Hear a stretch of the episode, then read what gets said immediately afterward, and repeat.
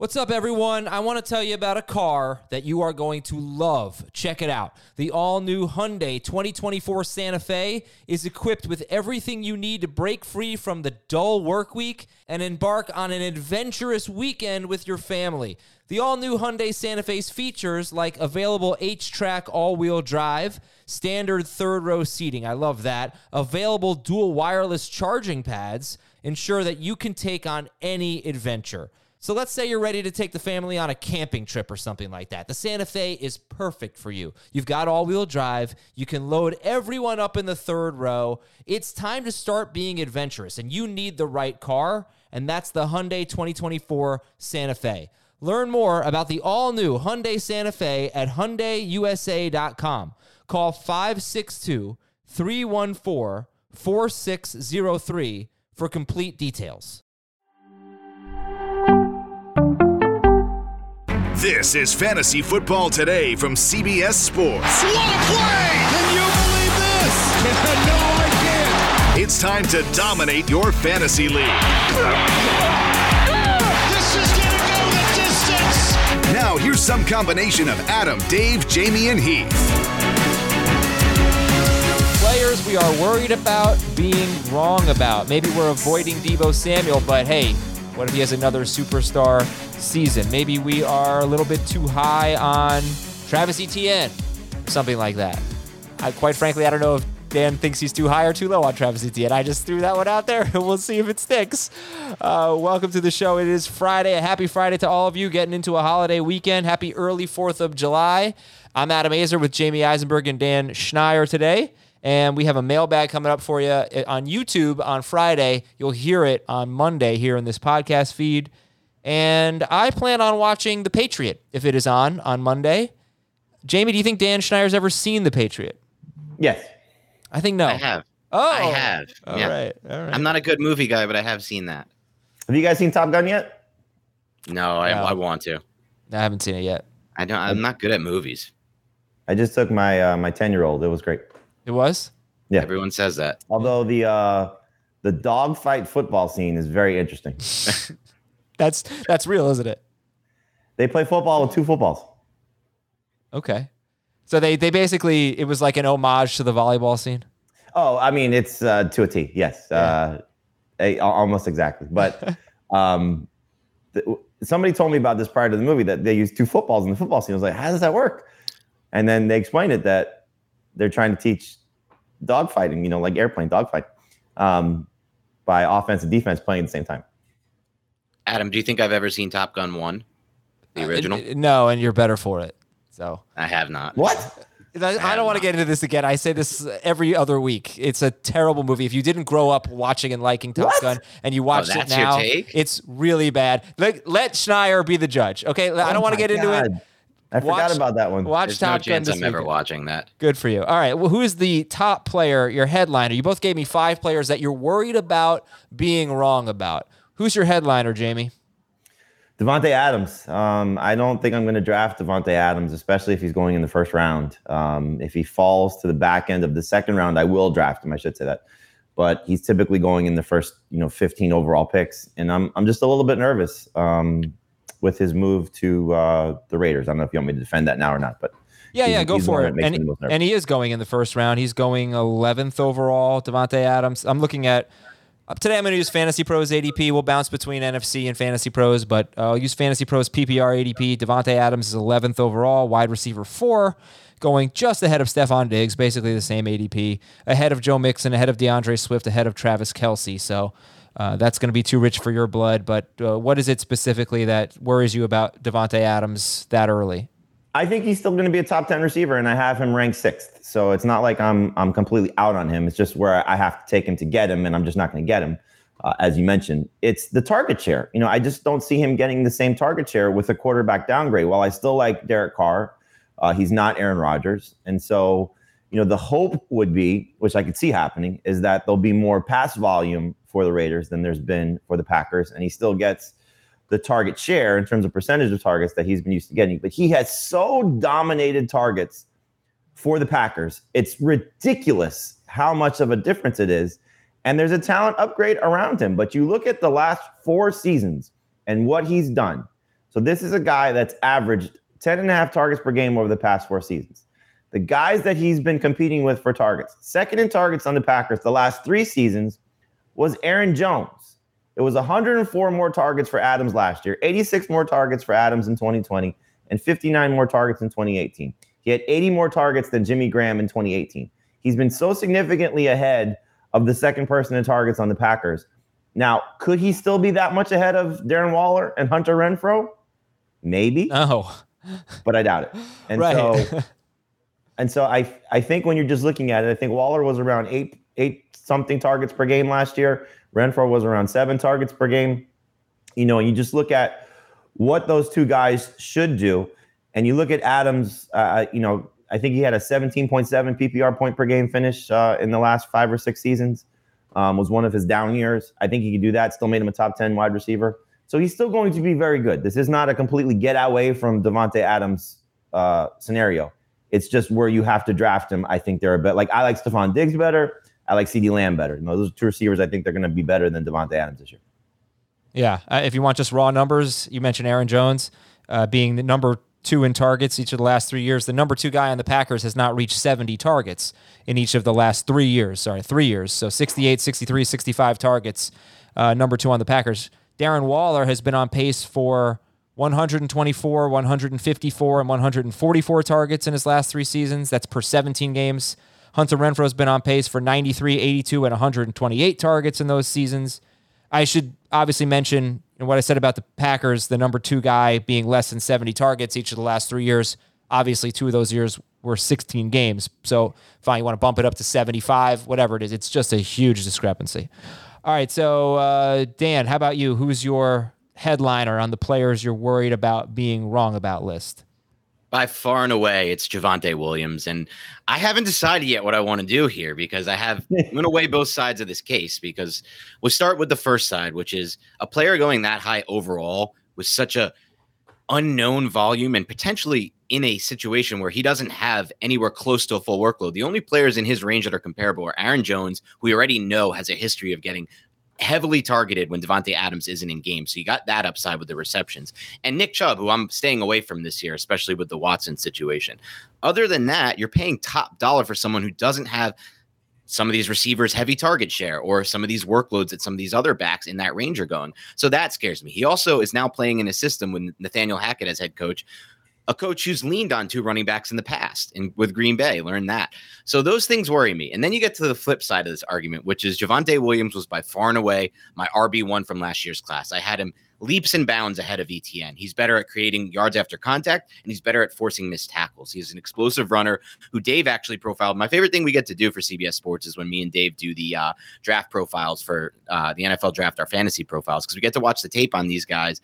And Dave put me onto him, and I was watching Javonte last year, and I was like, this dude is for real. So you got the talent. You also have the situation where while on the one side, the Hackett offense is bad because it may be a 2-back offense, on the other side, it's a really good system fit for Javonte Williams' skill set because they're going to move toward a system that is under center a lot. It's not a shotgun-heavy system. It's based on the play-action passes, based on the wide-zone run scheme, and all of those things are good for Javonte Williams. So you got that working for him. Also, one injury to Melvin Gordon, and he now becomes maybe the best running back in fantasy. What do you say about Gordon?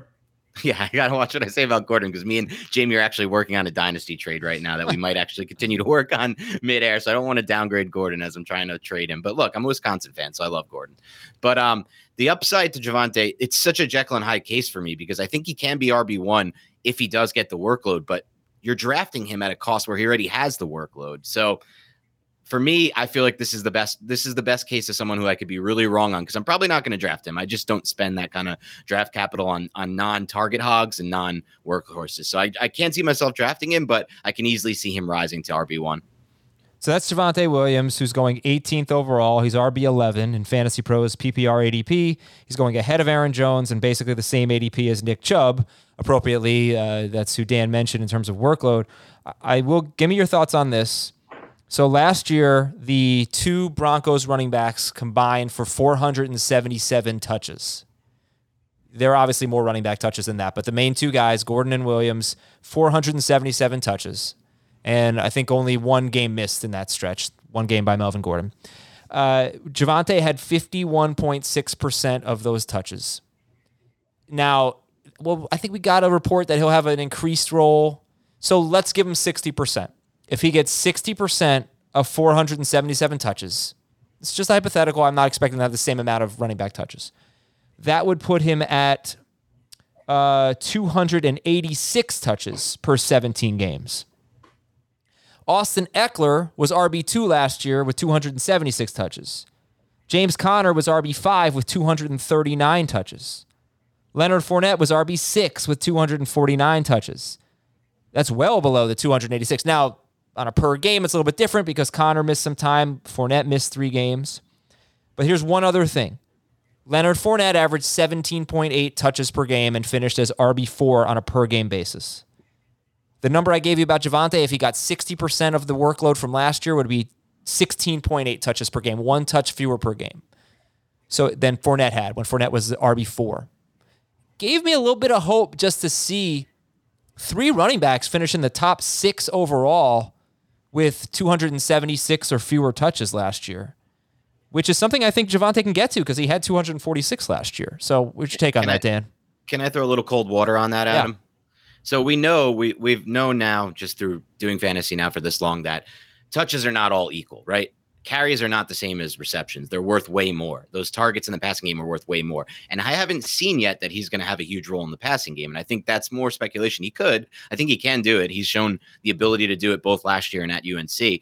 But a lot of the people you brought up, like Fournette, he's getting a lot of his value through the receptions last year and through the targets in the passing game. So you have that. And then the other thing is you had a Broncos offense that was way run heavy and run first last year with Vic Fangio as head coach. I don't think that's going to continue now that Russell Wilson's on the roster. So those two things are what scares me the most about just equating the touches 1 for 1 and then kind of the way this direction this offense is moving in. The thing with players like Javonte, and we're all guilty of this, I know I certainly am, is we're romanticizing the most optimistic view of him reaching his ceiling. You know, we're thinking about him 60% of the touches, if not more. We're thinking about what happens if there's a Melvin Gordon injury because we saw the Week 13 game against the Chiefs. The realistic thing about Javonte Williams is this offense will be better. It's a better quarterback. It's a more, I would hope, aggressive play caller, a more modern play caller, in what Nathaniel Hackett's system will bring. The push and pull, I think, with Javonte in the passing game is Nathaniel Hackett's history has shown that he will throw to his running backs. Russell Wilson's history has not. And so, where is all this going to fall? I think if you're drafting Javonte in the second round, I'm probably out on him as well. And this is, Adams is kind of semantics and Williams is kind of semantics because it's, where you have to draft these guys. Because I'll take him in the early third in terms of Javonte with the chance of him reaching his ceiling, but I won't take him at the end of the second. It's kind of one of those weird things. Or certainly I won't take him at 18. But it's also, like you said, Adam, who you have to take him ahead of. Aaron Jones is a no-brainer. You should be taking Aaron Jones ahead of Javonte Williams. But it's, Nick Chubb versus Javonte Williams, I think, is fair in PPR. And the one that I struggle with is James Conner versus Javonte Williams because Conner's role in the passing game should be significant compared to Javonte. But you're also talking about a 27-year-old running back who has an injury history, and that's what scares me a little bit about James Conner. So that's really where it comes down for me. But, I think it's one of those things where he's one of these guys. We fall victim to this as fantasy analysts. We fall victim to it as fantasy drafters. You just see the optimistic side more times than the downside of it. And there's a lot to love about Javonte Williams, but I don't think we're necessarily baking in so much, certainly the ADP, about what the failures could be. Melvin Gordon going a 100th overall. That might be your play if you want a piece of that backfield. All right, I don't know if I mentioned it on the audio version. I think I did in the YouTube intro, but we will be reading Apple Podcast questions later on in today's show. For your emails, however, we are going to have a mailbag recording on Friday. It's going to be our 4th of July episode. Jamie, I have to take this important phone call. Please do the news and notes, starting with Marcus Mariota ahead of Desmond Ritter. Thank you. Sure, let me go find it. I think when you... when you look at this quarterback situation for Atlanta, there's a report from ESPN. Michael Rothstein, who covers the Falcons for ESPN, that Mariota is significantly ahead of Desmond Ritter. I don't know if that's a big surprise at this point, knowing that Mariota is a veteran, has been with Arthur Smith before when the two were in Tennessee. Your expectations for the Falcons quarterback situation, and then what it means for Kyle Pitts and Drake London is what? Yeah, I think Mariota will be the starter this season, and I think there is sneaky upside to him in fantasy in two QB leagues as your QB3 because of his rushing ability.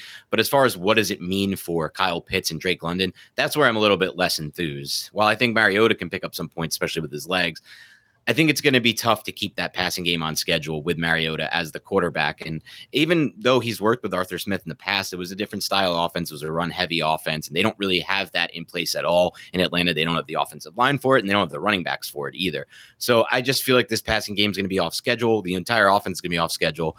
And so Kyle Pitts is a player who I loved last year. I wanted to be early on. This year, I haven't found myself drafting him at all because of the quarterback situation. And same goes for Drake London.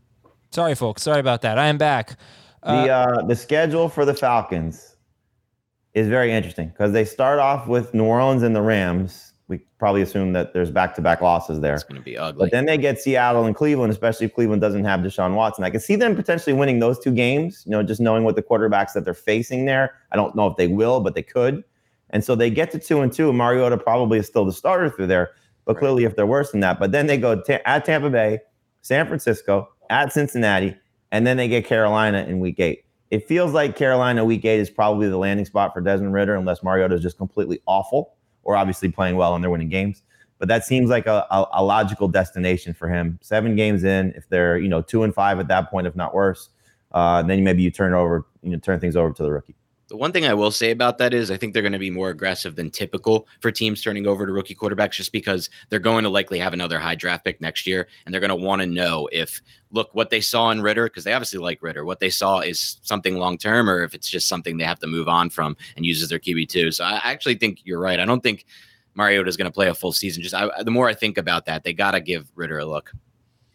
Yeah, and one thing, though, about that schedule also, a lot of passing. They're going to be trailing, so that could help London and Pitts. A Deshaun Watson decision unlikely to come before the week of July 11th, according to the Washington Post. J.K. Dobbins unlikely to play in the preseason, according to The Athletic. He's still recovering from a torn ACL. I think there was other damage as well in that knee. And Buffalo remains, this is according to Joe Biscaglia of The Athletic, Buffalo remains firmly behind Devin Singletary as an important piece to the puzzle. And Joe Biscaglia expects Singletary to remain the lead back for now. James Cook will have a role, and including some early downs role for James Cook to keep Devin Singletary fresh. But Singletary, his ADP, his average draft position is 78th. He's RB30. Jamie, do you like that value? He goes just ahead of Cordarrelle Patterson. He's in between Kareem Hunt and Cordarrelle Patterson. It's hard not to like that value, just given what this offense is going to be. You know that they're going to score points. And so, he was great at the end of the season last year. We have to see what his lack and loss in the passing game is going to end up with James Cook on the roster. It's not really so much about Singletary being the lead back. It's just a matter of how much he's going to lose to James Cook. So, the more he falls, the better off he is. When he was going in round 5 in our early drafts, following the end of the season, when it looked like he was going to be this potential riser, based on how they finished things. But clearly they've told you, J.D. McKissick, failed signing, James Cook. They want somebody who can catch the ball in that position, and they don't feel, and even Duke Johnson, and they don't feel like Devin Singletary, for whatever it's worth, can get that done to the capacity that they like. Yeah, I'm the opposite on that, obviously, as you know, Adam. Yes, I do. But he, I think I love these reports. They're only going to push him up the draft board. Great. Yeah, that's the shame of it. If he goes higher, it's not worth it. He was either first, second, or third in routes run among running backs last year, which is actually more of a James Cook stat. Even though you don't see a lot of catches by running backs in the offense, you did see a lot of routes. So there's a lot of opportunity there for a running back to come in and have that role. We're going to take a break here. When we come back, more players that we're worried about being wrong about, plus your Apple Podcast questions. We'll be right back on Fantasy Football Today. The perfect combination of versatile athleisure and training apparel has arrived. Thanks to the visionary minds of New Balance, Clutch Athletics, and Rich Paul, the designs reflect the heart of the athlete and the spirit of the community. With rising defensive football stars Will Anderson and Chase Young on the roster, Clutch Athletics brings the best innovative gear to all athletes, giving them style and performance on and off the field.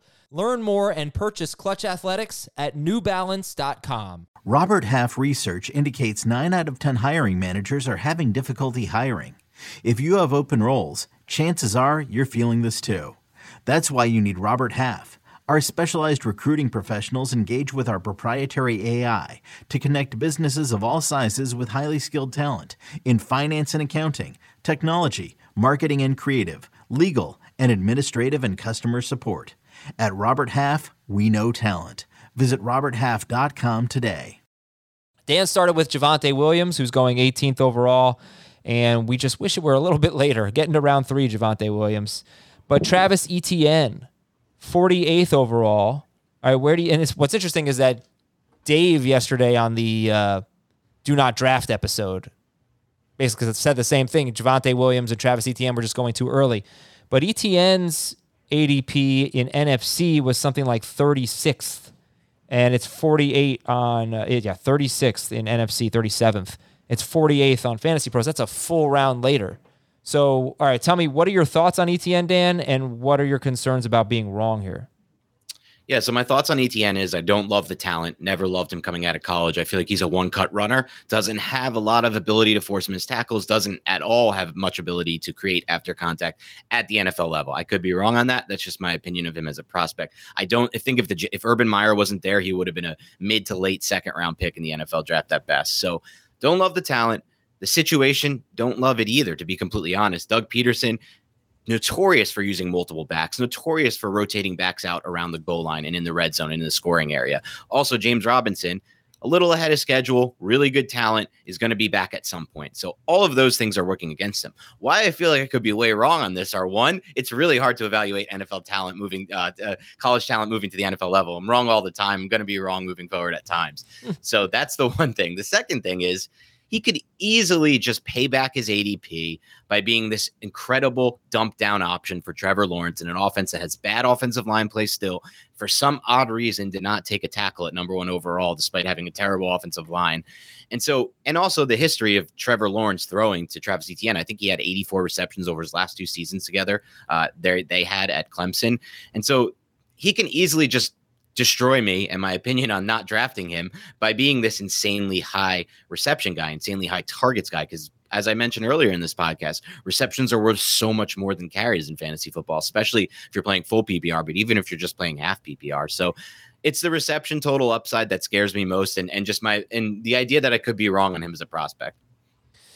Okay. So I think the point of this list, we're worried about being wrong about is either they have huge upside or they have huge downside, right? You're not going to care too much about being wrong about a player who's just safe. Yeah. Do you both feel that Travis Etienne has huge upside?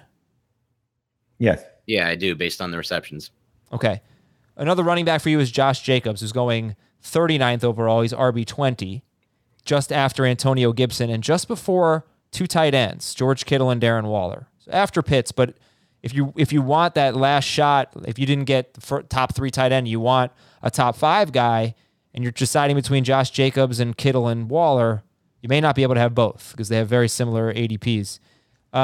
This surprises me because you are like mega anti Josh Jacobs. You know, it's like your team names are all, I hate Josh Jacobs. That's not true at all. So what are you worried about here? Because I don't know that I see a path to greatness for him unless there are some injuries in the backfield and he gets all the roles. But what are you worried about here with Josh Jacobs?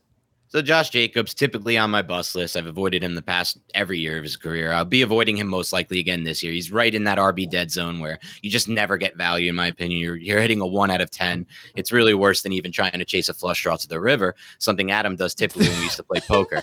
But 1 out of 10. You want to look at all the dead zone running backs, and 1 out of 10 gives you value? I think you're probably looking at one. We'll take a look at this. I think you're probably looking at like 1 out of 3. No way are you getting returning value on 1 out of 3. I think you talk about that after the pod. That's not even a chance. But Jacobs, why do I think I could be wrong on him? It's the same reason why James Conner was a hit last year in fantasy. There's a chance for this offense to completely take off this year, and there's a chance that he's going to be the primary back by far in this offense in the red zone. And even potentially on passing downs, because behind him, they don't really have much. Kenyon Drake might be okay coming back from injury.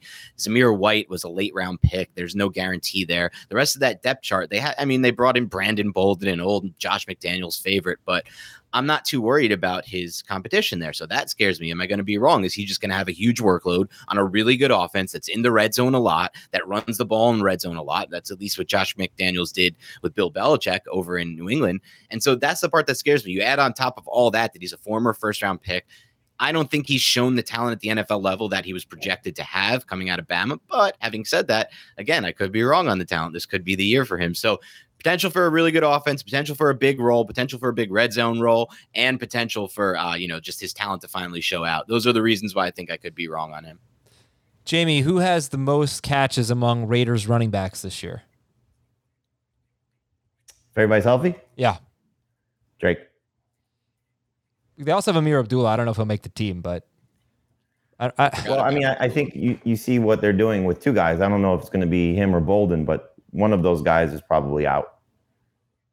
Yeah. Those are two, Bolden is a special teams dynamo, right? I mean, I think Abdullah probably is.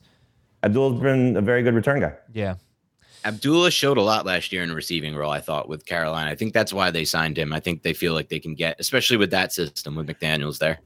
And it's also Drake's got to be healthy and show. He's coming off a pretty tough injury. Who would you guys rather have, Etienne or Jacobs?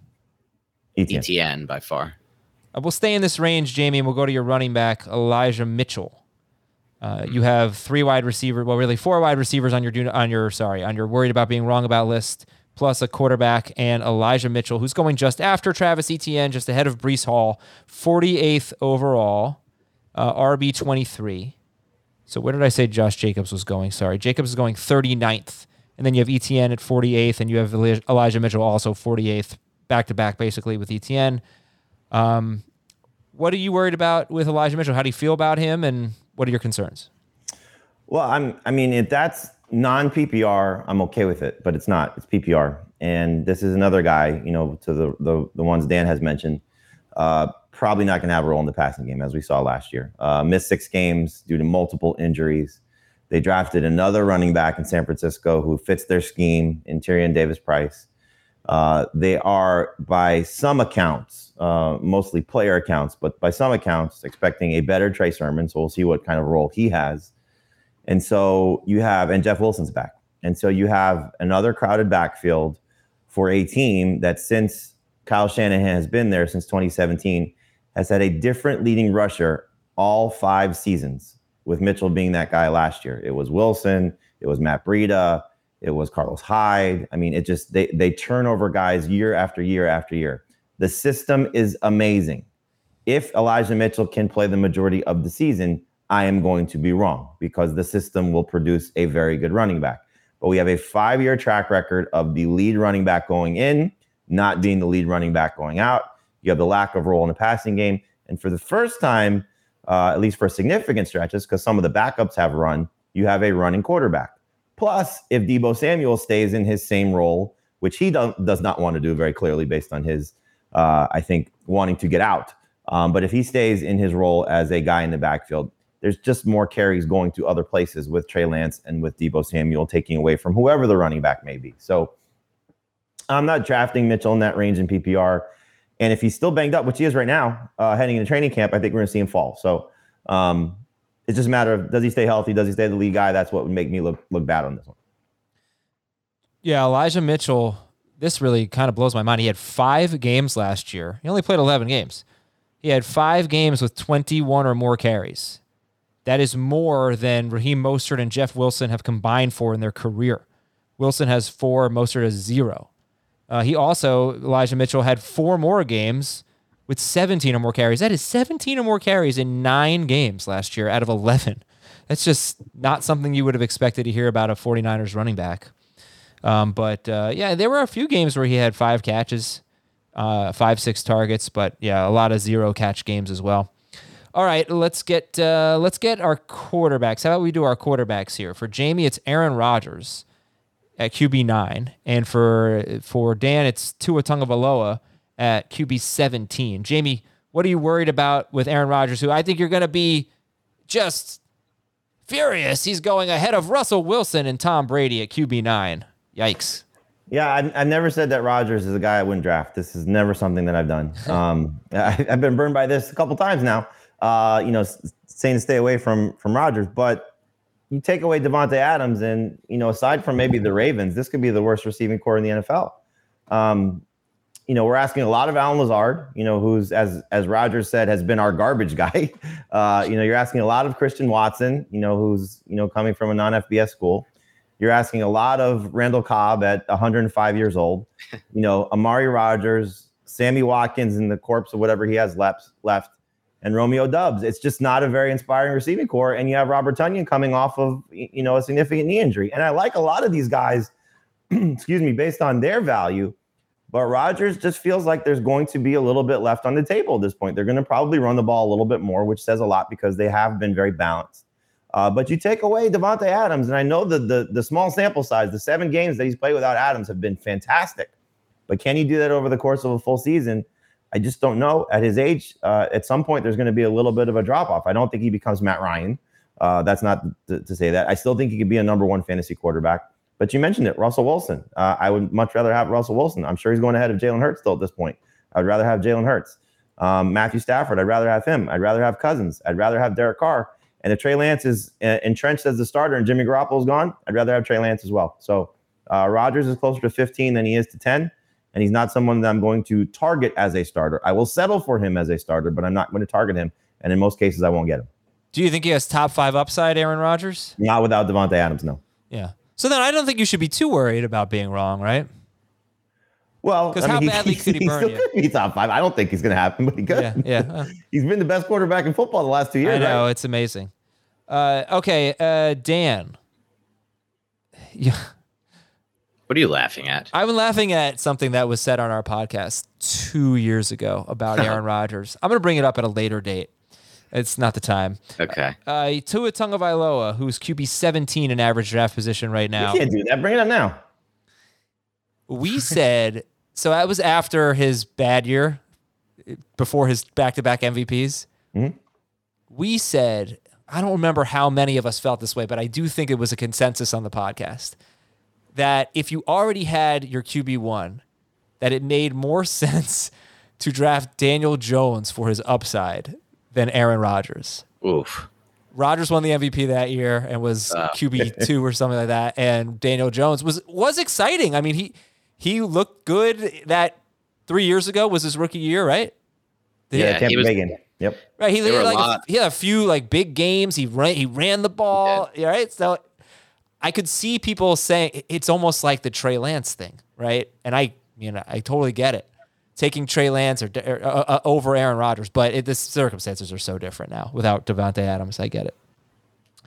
You worry that Tua is actually going to be good? Like, really good? So my biggest concern with Tua is it's a prospect I was never a fan of. I never understood why he was a top 5 pick in the NFL. He has to basically heave his entire body into every throw he makes, does not have natural arm talent, in my opinion. It's true. Look at him in Alabama and look at him in the NFL. Last year, I don't buy into any of the stats on adjusted completion rate or anything because it was in a gimmick offense. It was It was the most RPO-heavy offense in NFL history. It was basically a college offense, just ripping slants based on the overhang defender. If he commits to the run, you throw the slant. If he doesn't commit to the run, you run the ball. So I just don't buy any of the stats there. I don't like the talent, but at the same time, now he gets Mike McDaniel, who you've seen in San Francisco. They can turn anyone into a productive quarterback. Jimmy Garoppolo is not a good quarterback. I think if he played anywhere in the NFL, he'd be viewed as worse than players like Daniel Jones, Gardner Minshew. The list goes on. If you look at his film, he's really bad in a lot of ways. They've also found that system weird spot starts out of guys like C.J. Beathard and Nick Mullins. They didn't last, but they had decent spot starts. So there's a chance that Tua can come into the system and just be that guy, be Jimmy Garoppolo. I think he has, if not more talent than Jimmy Garoppolo. I actually like him better as a prospect than Jimmy Garoppolo. And then you also give him Tyreek Hill and Jalen Waddle, which is amazing. And you also give him Terron Armstead, who, if healthy, is one of the best offensive left tackles in the NFL. And there is a case to be made that he has enough around him that he can, and a great system that's quarterback friendly, that he can be a good fantasy option. And that's what scares me, because I'm probably not drafting him because I like a lot of other quarterbacks, especially in that range. But I can see the case where he does end up being a really good fantasy option. When you look to draft like the second quarterback, you know, if you're in that, you know, in a one quarterback league, but certainly in the super flex or two quarterback league, you know, if you are inclined to take that guy with upside. So, you know, Trey Lance clearly still qualifies based on what we, you know, hope he's going to become. But it's more, I think, the group of Trevor Lawrence and Justin Fields and even Jameis Winston, Tua, you know, if you want to put Carr or Cousins in this group also, I think they're ahead of them. But it's more those second guys with upside. And, you know, Tua is the one that's always, you know, kind of sticks out because everything you said, Dan, it's just one of those situations where you could see it's almost like he has the same setup that he had at Alabama. You know, he has just better talent than everybody else.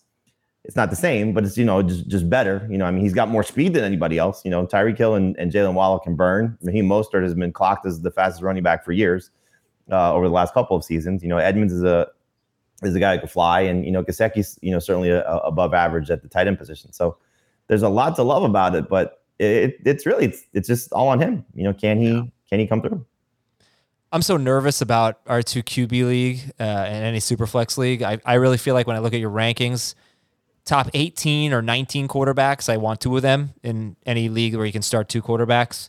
Once you get past that, you're looking at guys like Zach Wilson, Daniel Jones, more maybe like a Matt Ryan's not so bad in a 2QB league. Ryan Tannehill, Carson Wentz, Mac Jones, Davis Mills, Jared Goff. They're not terrible, but I'd rather them be my third.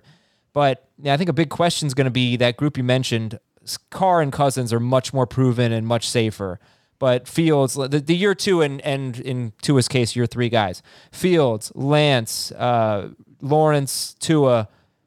It's easy to take them in a 1QB league. But how much do you trust them in a 2QB league? You know, what if they bust? They could, right? Or yeah, maybe is Tua the safest in that group? Just no. Who's the safest? The running guy, the Russian guys? Fields? The Russian guys are the safest by far, in my opinion. Lance is one of the most. He's got to be one of the most inexperienced quarterbacks. He barely played as a rookie, and he barely played in college. And he didn't play at high levels, you know, Power 5 conference. So I love Trey Lance with the potential. I mean, we saw it when in limited time last year, but he could just be three appearances, 31 or more rushing yards in all three. You know, I think him and Fields probably feel the safest, you know, because of what they can give you with their legs or should give you with their legs. It's really more, I think, you know, it's Tua, Lawrence, and Jameis for me. You know, those three are the ones because there is a path for all three of them. Jameis, you've seen it, and they've, you know, upgraded his receiving core. But with Lawrence and Tua, you know, prospects, obviously, you know, whether you like them or not, they clearly were, you know, looked at as, you know, high level prospects and upgrades to whatever extent this offseason. Tua got the most, you know, but Lawrence got a couple, you know, I mean, you know, we can you know, dissect Christian Kirk, Evan Ingram, and Zay Jones all we want to, but they're upgrades, you know, over what they had, and Etienne back. And so plus a coaching upgrade, you know, so I think all three of those guys have the path to being, you know, top 10 quarterbacks, you know, with some injuries most likely, but, you know, you could see them in the 4,000 yard range, you know, 4,500 yard passing range. You could see them north of 30 touchdowns. How many interceptions on top of that remains to be seen, but they all should take step forwards from where they were a year ago. You know, Jameis being just healthy. Okay. Let's talk about some more players that we are worried about being wrong about. And we move on to the wide receivers here. Deontay Johnson for Dan, and we've got both Dolphins receivers and Deebo Samuel for Jamie. Let's go to the Dolphins, guys. So Tyreek Hill is going 19th overall. He's wide receiver 7. Same ADP as CeeDee Lamb, just ahead of Mark Andrews. I obviously know you like Lamb a lot better or better than Tyreek Hill. Jaylen Waddle is wide receiver 13. He's all the way down at 40th overall. And he basically has the same ADP as Deontay Johnson, who is on Dan's list today. Those guys are going just ahead of DK Metcalf and Terry McLaurin. But if we start with the Dolphins guys, Tyreek Hill and Jaylen Waddle, I'm guessing you are not really drafting them. Hill going 19th, Waddle going 40th. But your concerns are kind of like what Dan was saying about Tua. Is that fair? Waddle is falling, so he's going to, I hope, settle in a range which will make me a little bit more comfortable because I still like both. I think both guys have immense upside. But again, it's the price you have to pay for these two guys. So Tyreek Hill, for me, has fallen to the beginning of round 3. You know, he certainly can make a case based on, you know, PPR, heavy receivers, take him round 2. I have no problem with that. But he's fallen to round 3 for me in terms of rankings. But you are talking about, look, however good Tua might be, however good this offense might be, I would take, as most people would take, the combination of Andy Reid and Patrick Mahomes over Mike McDaniel and Tua Tagovailoa, you know, so system and quarterback downgrade. And so how much of it is the Chiefs? This was their most dangerous player. No offense to Travis Kelce. Tyreek Hill scared the bleep out of every defense that he played. And I know they got great compensation in return, and they had to pay him a lot. But when you're a Super Bowl team and you move on from players like this, you got to be a little bit worried about why. And so for a guy that's relying on speed, and I know they're probably looking more so in 2023 and beyond as opposed to 2022, but at what point does he maybe lose a step? At what point does the talent not start to win out? And so then you factor in how much did Mahomes make Tyreek Hill? How much did Andy Reid make Tyreek Hill? Dan noted this. Mike McDaniel's system, if it's the same system that Kyle Shanahan ran, they just get guys in space and yards after catch are going to be amazing for Tyreek Hill. So I still think he's going to be very good this year. But again, you're paying a price for a guy that may have just significant downgrades at two key spots, play caller and quarterback. And then just tying in Jaylen Waddle to him, you got a receiver who set rookie records last year for catches, 140 targets, rapport with the quarterback from college. Who's Tua going to lean on when times get tough? You know, is it going to be the more experienced, better player, or is it going to be the guy that he knows and trusts? And so one of these guys I think is going to still be very, very good, if not potentially great in top five. I can't see it for both of them. I think they're just going to weigh each other down a little bit. So you're drafting both at a premium of where they've typically been. Obviously, Tyreek's fallen a little bit, understandably so, because you're baking in the changes. But there's not still that much, still being drafted, in my opinion, like he's got no Tyreek Hill around. Well, Tyreek Hill, I think, is being drafted. 19th overall. That's not a huge discount from what he usually is. Well, he was a first-round pick. Yeah, but he was a late first-round pick in a PPR league, right? Because he wasn't a huge catch guy before last season. All right, fine. Let's call it 10 picks. That's not a huge downgrade, right? You know, and would you take A.J. Brown or Tyreek Hill? I like A.J. Brown better, but I could certainly see the argument on the other side. Let's talk about Deontay Johnson. He was wide receiver 10 in full PPR on a per-game basis last year, and that was with the fifth most catches in football, 107 catches, and number 14 in non-PPR per game. Overall, he finished 10th in non-PPR, 8th in full PPR, but he was 10th per game, as I mentioned, in full PPR. So, Dan, he's on your list of players you're worried about being wrong about. I'm assuming you're like everyone else, so not taking him where he's going. Well, Dave, anyway. I think Heath is okay with him 40th overall. But Dave, you have a very similar list to what Dave said yesterday on players on his do not draft list. I guess you're just a little bit more worried about being wrong about them. But am I right? You're not taking Deontay Johnson 40th overall? I will not be taking Deontay Johnson 40th overall. You're right. What are you worried about? Okay, so first let me give the case as to why I won't be taking Deontay Johnson or any Steeler this year. It's highly unlikely I'll end up with a single Steeler on any of my rosters the more I look at it. I think that offense will be an epic disaster. I think no matter if Kenny Pickett or Mitchell Trubisky is at quarterback, with that offensive line, which was not upgraded enough over the last 3 years, even though it was a little bit better last year, with a quarterback that's a veteran and can get them into the right checks and can get them into the right spots with blitz-heavy calls. I saw Trubisky last year in his spot start versus Buffalo, was not enthused. I know that Pickett's going to have a tough time adjusting to the NFL, in my opinion, it's my opinion at least. So I think the offense, and then you factor in how difficult that schedule is and how rough that division is and the cold weather, everything to me screams one of the worst offenses in the NFL. Now, with all that said, and then you also look at the fact that, look, Deontay Johnson's losing Ben Roethlisberger, who he had incredible rapport with, and some people believe that was part of the reason he was such a fantasy dynamo. So all those things are working against him, while at the same time, I think that Deontay Johnson might be one of the best receivers in the NFL. It's a crazy thing to say out loud, but from a separation standpoint, his ability to create separation on a consistent basis, it's like him and two or three others left in the NFL. Now that Antonio Brown is not in the NFL. And if you, I listened to a really interesting video from Julian Edelman a couple of days ago. We were talking with a few former NFL players, and he talked about why he'll always take these smaller guys who are good at creating separation, good at stop and start ability, the ability to cut, at agility, over the bigger receivers, because you can take some of the bigger receivers out of the NFL by just drafting big corners. We've seen it with players like Laquan Treadwell, dating way back, Mike Williams, the Cowboys version. I think the players like Deontay are kind of scheme independent and are kind of cornerback matchup independent and offense independent, but are they quarterback independent? And that's why I'm probably not going to draft him, because I think the quarterback situation is still too bad. But I think that could be wrong. What's different? You know, Is it worse than last year? Yes. I think it's going to be way, way worse. I know Roethlisberger's old. Everyone likes to joke about him, but he was still an incredible veteran. Nobody understands how still far ahead he was than almost every quarterback in the NFL from a mental processing standpoint. He could get them into the right spots before the snap, and he can adjust post-snap. Trubisky hasn't seen anything after the snap. He's played games with Chicago where it was a very regimented offense where his processing was way down, and Pickett's a rookie. I don't think he's going to be any kind of all-time processor. So I think yes, it will be a big step back with Roethlisberger. I know everybody likes to joke on Roth, but I don't agree with it. All right, and finally, Deebo Samuel, saved one of the best for last year. He's going 17th overall, wide receiver 6. He's basically going one spot ahead of Tyreek Hill. I know it, Jamie. I'm worried about it too. You know what I'm mostly worried about is I think it's really easy to make the case against Deebo Samuel.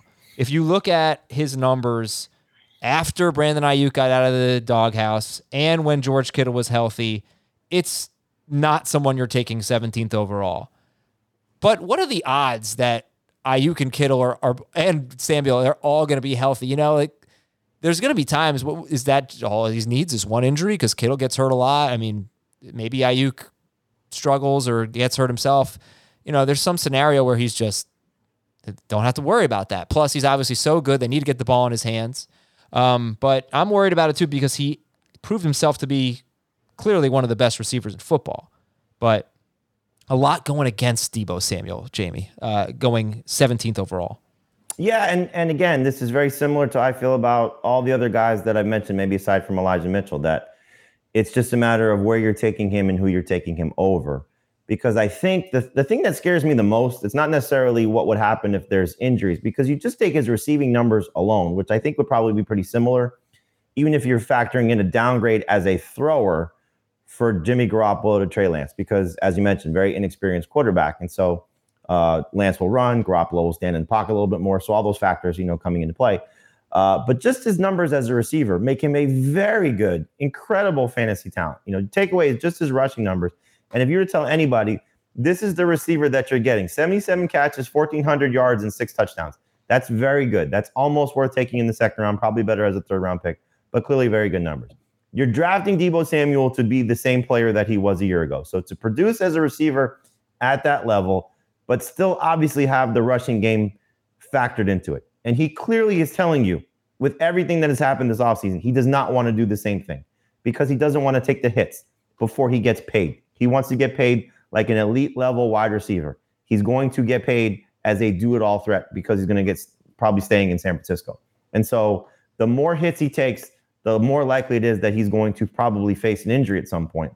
And so that's part of it. And so if the rushing comes away, to whatever extent the rushing comes away, you're now drafting him as Trey Lance's guy. It's very similar to Deontay Johnson. If you're concerned about a player getting a quarterback downgrade, to whatever extent, this is not to say Trey Lance can't be very good because he could, but we're still taking an inexperienced quarterback to make sure that Deebo Samuel is still this high-level elite fantasy option just based on his receiving numbers alone.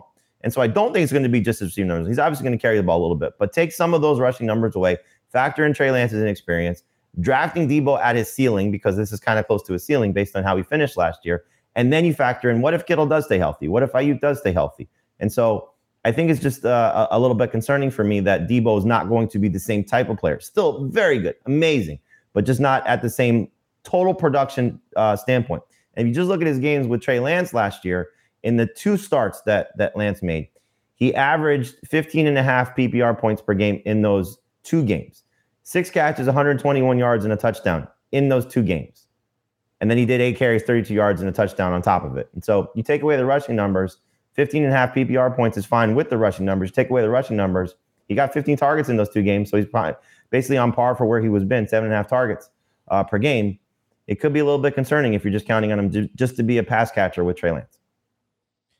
49ers the last 3 seasons, this is where they have ranked in passing yards. 12th, or 13th, 12th, 12th. But that is including sacks. So if it's just, you know, gross passing yards, it's going to be a little bit different. But they've been basically middle of the pack in passing yards. Do you think if Trey Lance is their starter for 17 games, are they bottom 5 in passing yards? I don't know if I go bottom 5, but maybe bottom 10. We've talked a lot about offenses today, and Dan said Steelers could be one of the worst. That's how I feel about the Falcons. Who's the worst? What's the worst offense in football? I'm going to go with the Steelers. I really am. Worst offense for fantasy or the worst actual offense football? Because part of my Steelers anti-Steelers offense is the schedule is insanely tough, and they play an incredibly tough division from a defense standpoint. All three of those defenses. Yeah, I think that say probably the same thing about the Falcons, especially the run defense. They get the Panthers twice a year. The Panthers might have a decent defense. Yeah, they might. You're right. I take that back. They actually do have a good defense. I take that back. The Saints and Bucks. Yeah, the Bucks secondary. You never know. Falcons. But Falcons offense is going to be terrible. Browns with Jacoby Brissett could be terrible. Yes. The Browns, though, I mean, if you look at the games they played without Mayfield, and Mayfield was so bad last year because he was hurt. The three games they played without Mayfield, you shouldn't really count Week 18 as they played the Bengals backups, but they still ran the ball really well. You know, I feel like they can run with anyone. Well, I mean, all these teams are going to have components that you like. I don't know if the Falcons or Steelers have any component that we like. What do we like about Najee Harris? You don't like a workhorse running back? We're talking about the offense now, though. I mean, part of what Najee Harris was last year was on the field every snap, getting dumped downs from Roth because he's processing the play fast and going to the check down. Who says that's going to continue? It wasn't like he was hyper efficient as a runner. If you look at his efficiency as just a pure runner, it wasn't there. No, I know. The thing I still like about, and you're right, Dan, about, you know, because I do think, you know, people are not giving Roethlisberger enough credit for what he did with his mind and just being a veteran quarterback. There'll be more explosive plays. You know, I think from just the standpoint of, you know, we'll probably see, I don't think he's a top three receiver, but the best of Chase Claypool. You know, we'll see what George Pickens does. We'll probably see Deontay Johnson making more plays down the field. We'll also see a lot more mobility from the quarterbacks because both Pickett and Trubisky can clearly run. And so that's a dynamic that we know Mike Tomlin, you know, from the offseason reports when he was, you know, seemingly in love with Malik Willis, that, you know, he was looking for a more mobile quarterback and a guy that can get out and make plays with his legs. And he has two of them now. You know, to whatever extent those guys do. So I don't think the Steelers offense will be nearly that bad. Doesn't mean that Deontay Johnson is going to be that much better. So, but yeah, the Falcons offense is probably going to be overall the worst. It's just Seattle could be bad. I mean, we've seen Drew Lock enough to know if he's a starter, that could be awful as good as the talent is there. Don't forget about the Giants. Giants are always a possibility. Giants are a possibility. A couple sleepers, as well as the Giants, are the Bears. That offensive line was not upgraded nearly enough, and they don't have the receiving talent. Another sleeper for me is Washington. I think Wentz is a terrible quarterback outside of having the good offensive line he had in Indianapolis, which he doesn't get anymore. They gave up Brandon Sheriff, a terrible decision by Washington. I thought that offensive line is going to be worse as well. So this is just a couple sleepers. I don't think they'll be the worst, but just some teams I'm like shying away from. Carolina, too. McCaffrey gets hurt again. Good God. Yeah. That offensive line also. There's always bad. Houston and shouldn't just the Jets have a lot of weapons, but I don't see Houston in that. I like Davis Mills. They have no running game. I know. I mean, they might with Dameon Pierce. I don't know, but they're like one good skill position player. It's who knows? Maybe Nico Collins is good. I don't know. But right now it's Brandon Cook's show. John Mechie. Don't forget about him. Who? John Mechie. Oh, John Mechie. Yeah. All right, let's read some Apple Podcast questions here. Did you really just correct Jamie on the pronunciation? I think Jamie said both. I did say both. So, and I think he's previously said that he always forgets how to pronounce his last name. So. Yes. All right, Schneier. It's just a very snippy way of putting it, you know? It was a little snippy, yeah. So let's read. We got 11 Apple Podcast questions. I'm giving you 10 minutes. Here we go. From Colby Dog 0707. Have you played in a league where each week you get one win for winning head-to-head and another win if you're in the top half of the scoring league for the week? I'm thinking of doing this to try to balance out some of the randomness of who you happen to play that week. If so, how would you change your team makeup and your drafting strategy? Well, Dan has never played in a league like this because he's never won both the head-to-head matchup and finished in the top half in the same week. But those leagues do exist. That didn't even make any sense, by the way.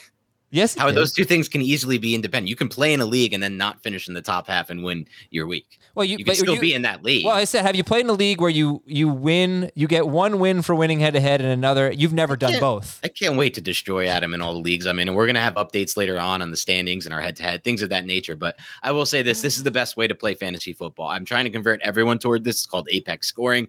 It's a much fairer way to do it, and it actually takes a little bit of the randomness and a little bit of the variance out of the equation. Yeah, our flex leagues are going to be like that this year, industry flex leagues. This is from ZHSJENDUB. 10-team half PPR. What are your thoughts? It's a 2 running back, 2 receiver, 2 flex league, by the way. What are your thoughts on playing 2 running backs from the same backfield? Is there any combination you'd consider? It's not great because, you know, you're cannibalizing yourself a little bit, but there are certainly some backfields where it can work. The Packers this year come to mind because what Jones should do in the passing game and what Dylan might do on the ground. True. Denver, maybe. Denver, because it's so cheap. You know, it's hard to find two guys that might have a role and one of them going 100th overall. If McKinnon gets hurt, maybe the Chiefs, if they just have a 2-back system there. Yep. What about Dallas? What about Cleveland? I think Kareem Hunt's pretty cheap too. Yeah. Cleveland's a good one.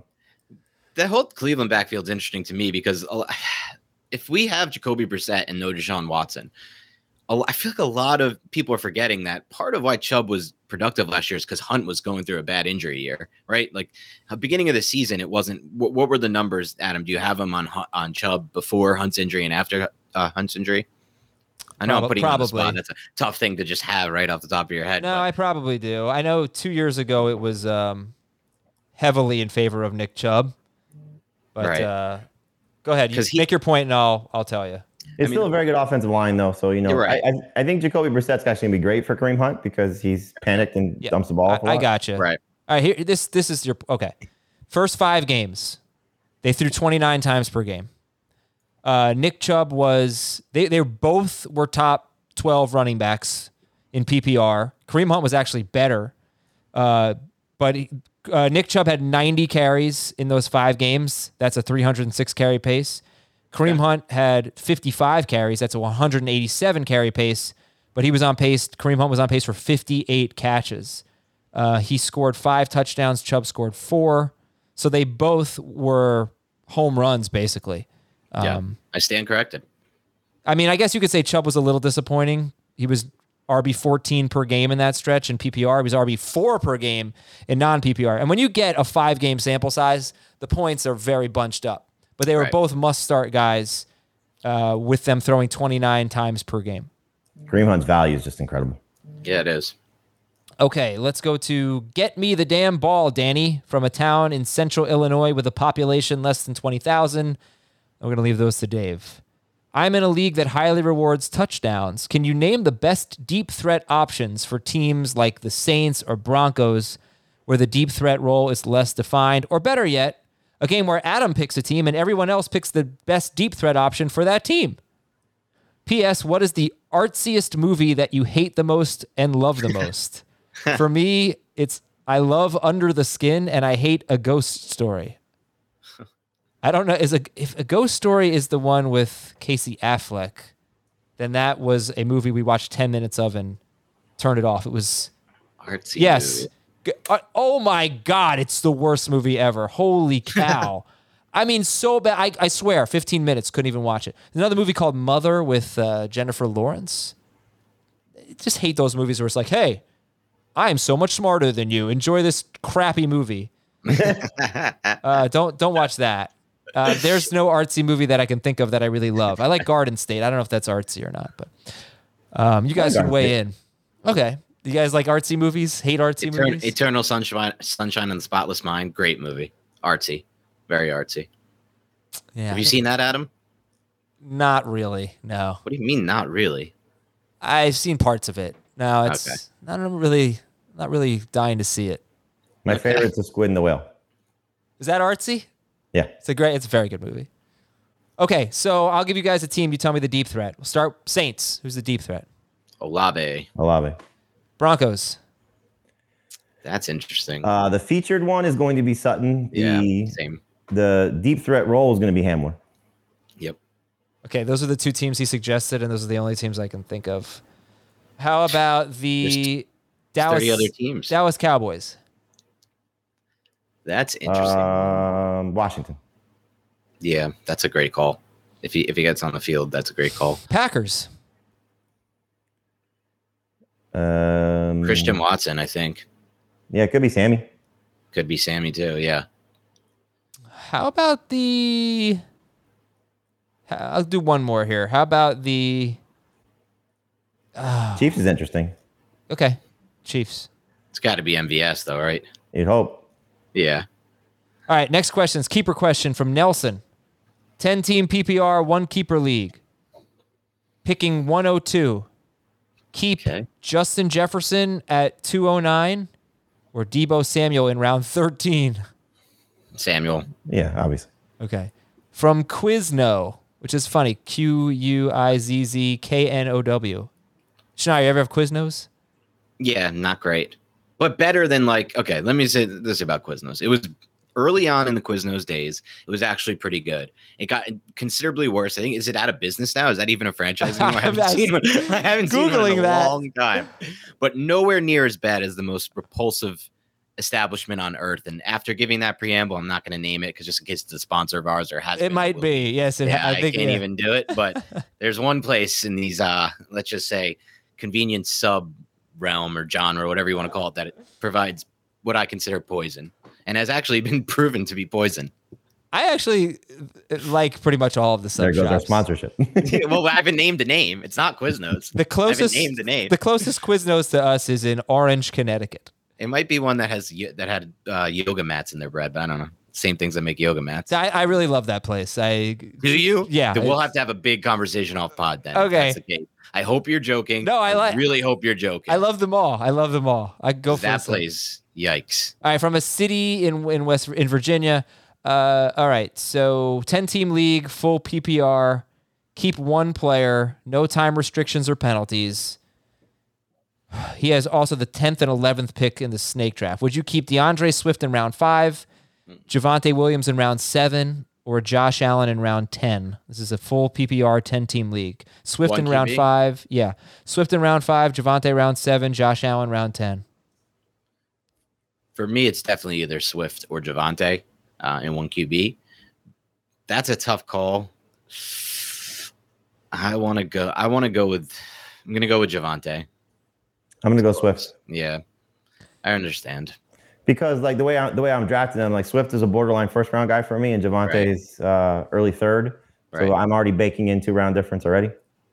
Yep, that's fair. All right, here is Derek. I have pick 105 in the startup 12-team dynasty league. Is that a dodgeball reference again? No, that was Eric from Billy Madison's go-to for us. Okay. It seems like they're doing a standard dynasty startup draft and also a rookie draft, so the dynasty startup will not have the rookies. I have 105 in the 12-team. Yeah, I don't understand that either, but go ahead. 105 in the startup 12-team dynasty league. A manager wants to trade his 102 in the startup dynasty league and pick 111 in the rookie draft for my 208 in the startup and picks 108 and 208 in the rookie draft. Seems like a win to me. 1,000%. Yeah. Yeah. That's a good one. From Wiley Ross, 10-team half PPR.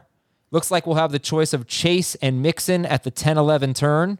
Should I feel confident about starting my team with 2 Bengals? Or pivot to Kelce, Adams, Swift, etc.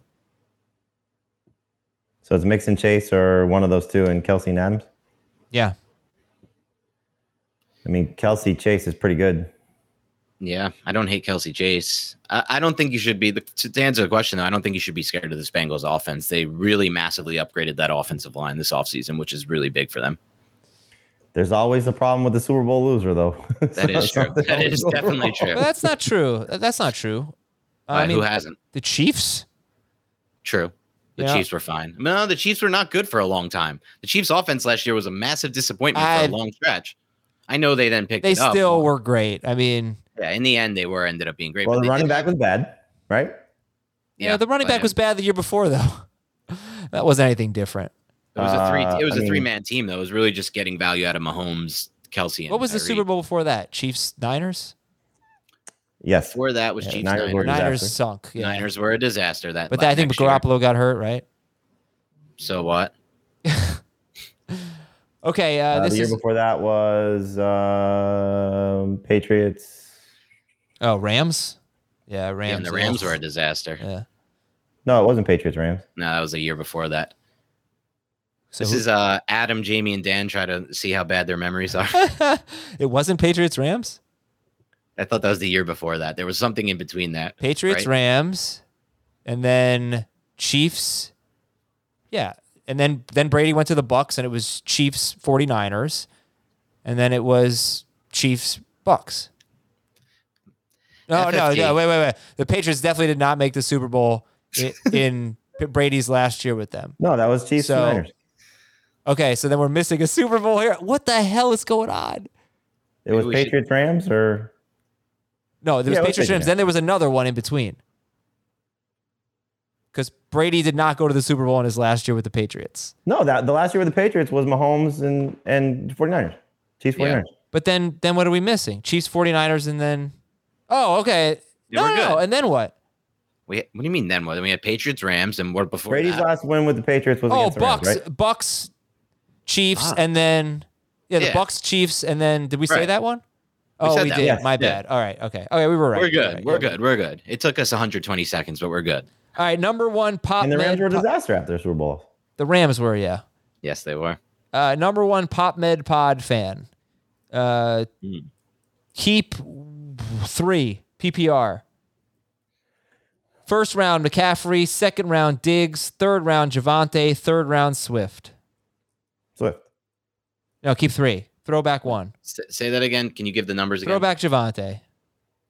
McCaffrey in the first, Diggs in the second, Javonte in the third, Swift in the third. Who are you throwing back? Do we get to know the pick they have? That's a big factor. Just throwback Javonte. Not just throwback Javonte, he says. Yeah. Just throwback Javonte. Fine, I'll throw back Javonte. But if it's the 1-1, you can make a case to throw back C-Mac. I wouldn't, but you could. Okay. No, that's true. Fair. Because you draft him anyway. From Kevin Wayne, 12. 12-team, 3-player keeper league. You draft Devontae anyway also. No penalty for the keepers. All right. You won't have a chance, yeah. Right. No penalty for the keepers. Half PPR, 4 point per passing touchdown, blah, blah, blah. Keep 3. Quarterbacks are popular. 16 or 17 quarterbacks will likely be kept. 3 were drafted in the first round last year, and I don't have a first-round pick. So keep 3 in this group. Josh Allen, Tom Brady, Zeke, Aaron Jones, Diggs, Deebo, Kelce. That's tough. It's 2 QB or Superflex? Yeah, it's not, but it's 1 QB. But if 16 or 17 are going to get kept, and then you don't have a first round pick, I feel like you have to keep Josh Allen. I don't. I mean, there's still going to be plenty of quarterbacks. No, there aren't going to be plenty of quarterbacks. He's going to have Matt Ryan as a starting quarterback. All right, so seriously, you're keeping Kelce. Yeah, it comes down to Aaron Jones, Diggs, Deebo Samuel, Kelce, and Josh Allen. Pick 3. There's no shot in hell Josh Allen would be one of my 3. Go ahead, Jamie. If you're insistent on keeping a quarterback, then it would be Allen, Jones, and Kelce for me. If you're not, then I would keep Deebo over Allen. Yeah, I'm with Jamie's second option. No, I'd keep Aaron Jones over Deebo. You wouldn't? That's what I said. Oh, I'd keep Diggs. Keeping Jones and Kelce. Diggs over Deebo. Oh, Diggs over Deebo, yeah. Oh, I'm sorry. Yes, Diggs over Deebo. It's those 3, and I don't see why you'd be insistent on keeping quarterback. That's something Adam said. Because you can't win this league if QB 20 is your starting quarterback. Yes, but you're also throwing now back Allen and Brady into the pool, and you have a chance to draft one of those. Right. Maybe. And who's going to prioritize Allen with their first round pick when there's 16 quarterbacks already kept? He said 3 of them were drafted in the first round last year. So yeah, but you're also saying though that's how many people are keeping quarterbacks though. Right. If you're claiming all these quarterbacks are being kept, there's going to be fewer teams that need a quarterback. No, someone will draft Allen, understandably so, but maybe not in the first round though if they already have 2 managers in the first round draft those guys. Yeah. All right, this is from E Wedlock. You got to think about those things, Adam. I've been thinking about them. In a redraft, I'll be thinking about them as I sleep tonight. In a redraft, 1 keeper PPR league. I mean, this podcast is going so long, we might make it. Yeah, we can keep anyone drafted in the 5th round or after. I have Justin Herbert, who was drafted in the 6th round. Is he an obvious keeper in the 6th round, Justin Herbert? Is he obvious? Mm-hmm. 1 QB? Mm-hmm. No. Nah, I say no as well. No, he's not bad. He's it's not bad value. Fine keeper. It's fine. It's fine value. He's not obvious though. No, Dan Schneier thinks that you can draft Marcus Mariota and Desmond Ritter as your QB and you'll be fine. Yeah, that's what you're doing. Okay. See you later, everybody. We got a mailbag on Friday that you can watch on YouTube, youtube.com/fantasyfootballtoday. If you don't do that, you can hear it on Monday. We're also going to have the player profiles from Jacob Gibbs over the weekend. If we don't speak to you before Tuesday, hope you have a wonderful holiday weekend. USA!